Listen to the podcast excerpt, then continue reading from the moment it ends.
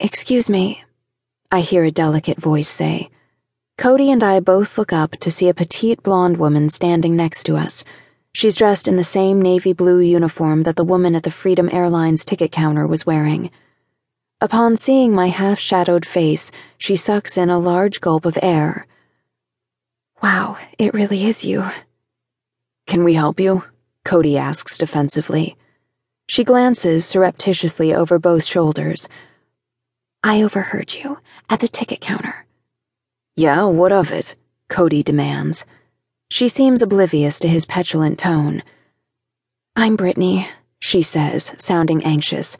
She touches her hairline, then her ear, then her mouth. She chews on a fingernail. Finally, after another peek over her shoulder, she whispers, I was the gate agent for Flight 121. I scanned all the boarding passes of the passengers getting on the plane. My eyes open wide, and I launch to my feet. So you saw me get on? You can confirm that I was on the plane when it went down? Cody stands up and offers Brittany an apologetic glance.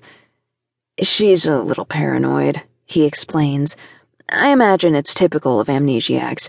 Her memory is completely gone, and for some reason she's come up with this crazy idea that maybe, possibly, somehow, for whatever far fetched reason, she was never on the plane.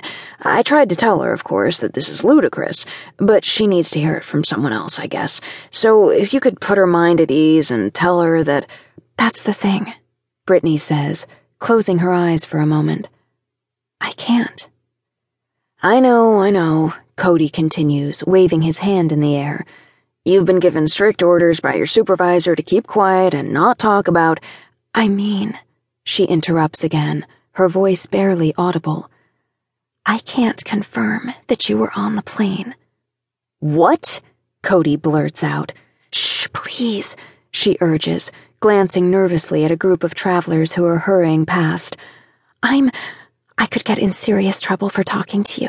I haven't told anyone about this because it doesn't make any sense. I know that, so I've been trying to forget about it. But then I saw you there at the ticket counter. I heard what you were asking. A knot forms in my stomach. I don't remember you, she says heavily. I've tried to remember you, I swear. Every night I think about it. I play back the whole day in my mind, over and over again. But you're just not there. She pauses to suck in a juddering breath. I'm sorry, but I. I don't remember seeing you board the plane.